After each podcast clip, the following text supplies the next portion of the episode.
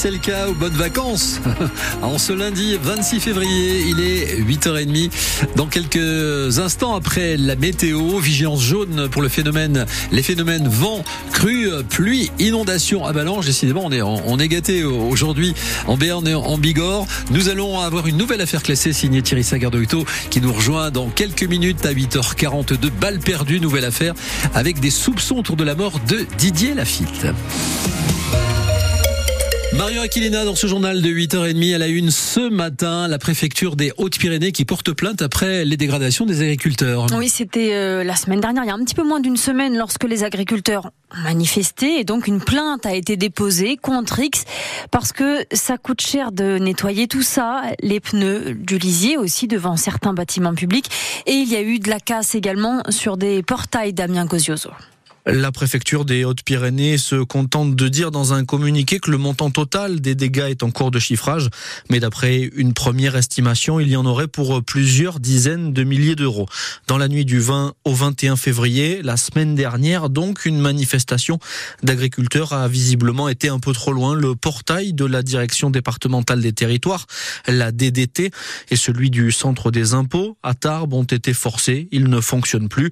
Du gravat, du lisier, des pneus ont été déposés devant les bâtiments. La préfecture aussi a été visée. Les trois institutions, la DDT, la préfecture et les impôts ont donc décidé de porter plainte contre X pour euh, ces dégradations. Les locaux du centre des impôts étaient euh, inaccessibles en fin de semaine dernière. Ils le sont toujours ce lundi et sont fermés jusqu'à nouvel ordre. Dans les Hautes-Pyrénées, une autre action dont on vous parle ces jours-ci, c'est la coordination rurale, occupation de rond-point à Pouillastruc. Et ce n'est pas un blocage, c'est un barrage filtrant pour montrer que les agriculteurs ne lâchent rien. Il y a 10 000 voitures qui passent ici chaque jour. Ça fait un peu de vue, explique euh, Marie qui est sur euh, ce rond-point. Vous l'entendrez tout à l'heure dans le journal de 9h. La colère des agriculteurs, bah, c'est évidemment un des sujets de ce salon de l'agriculture à Paris. Ça a commencé ce week-end. Dans un contexte de crise, au point qu'il y a eu des violences à l'arrivée d'Emmanuel Macron. C'était samedi pour l'inauguration. Le Premier ministre, Gabriel Attal, lui est passé derrière pour calmer le jeu, dire que le salon de l'agriculture n'était pas un cirque médiatique, ce sont ses mots. Et puis, il y a tous les autres, les politiques. Le patron des Républicains, Éric Ciotti, est attendu aujourd'hui. Le président du RN aussi, Jordan Bardella, était déjà là hier et il est tête de liste, on le rappelle, pour les élections européennes. Dans le reste de l'actualité, quatre skieurs sont morts dans le puits de Dôme, dans le massif euh, du Sancy, conséquence d'une avalanche hier. Ils étaient dans un groupe qui faisait du hors-piste au Mont d'Or. Sept skieurs ont été ensevelis, trois ont été retrouvés Une nouvelle plainte contre Gérard Depardieu, information révélée par Mediapart.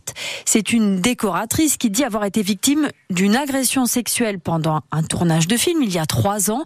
L'acteur lui est déjà mis en examen dans une affaire de viol sur une jeune comédienne et il est également visé par une enquête pour une agression sexuelle sur un autre tournage il y a dix ans.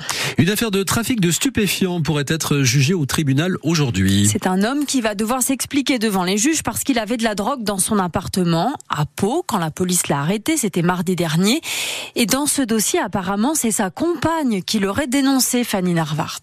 C'est une jeune femme qui a appelé la police dans l'après-midi et d'après le rapport, elle dit aux policiers qu'elle est victime de violences conjugales, mais aussi que son compagnon est impliqué dans des trafics de drogue. Il en vend sur les réseaux sociaux. Et ce n'est pas fini. Elle dit aussi qu'il a des armes chez lui. La BAC se rend sur place et découvre un revolver et une carabine à plomb. Et dans l'appartement, il y a aussi un sac à dos rempli de drogues de différentes sortes. Des cachets d'ecstasy, de la kétamine, de la MDMA, des buvards de LSD, 400 grammes de cannabis, 200 grammes de cocaïne, soit un peu plus d'un kilo de drogue en tout. Le suspect a été interpellé et placé en garde à vue. Il a ensuite été placé en détention provisoire en attendant d'être jugé au tribunal de Pau. Et le procès donc pourrait se tenir euh, cet après-midi, mais le prévenu a le droit de demander un délai pour préparer sa défense s'il le souhaite. Un homme de 20 ans transporté à l'hôpital hier après avoir eu un accident, sa voiture a percuté un van qui contenait un cheval. Le choc a eu lieu à Sauvagnon route d'Arzac. Le cheval était coincé dans un fossé, donc une équipe spécialisée a dû intervenir avec les pompiers. Quatre personnes pardon. ont été relogées cette nuit après un incendie à Bagnères de Bigorre. Alors, on précise, il n'y a pas eu de blessés, seulement des dégâts matériels. Les pompiers avaient été alertés hier après-midi pour ce feu dans un appartement. Les flammes seraient parties de la plaque de cuisson et de la haute. Il est 9h25, j'étais pressé. En rugby, en revanche, bah, ça patine pour le 15 de France. Hein. ça ressemble à une chute libre. On se souvient qu'il y a cinq mois, les Bleus étaient prétendants au titre de champion du monde. Ils avaient été éliminés en quart. Hier, ce match nul historique face à l'Italie, 13-13.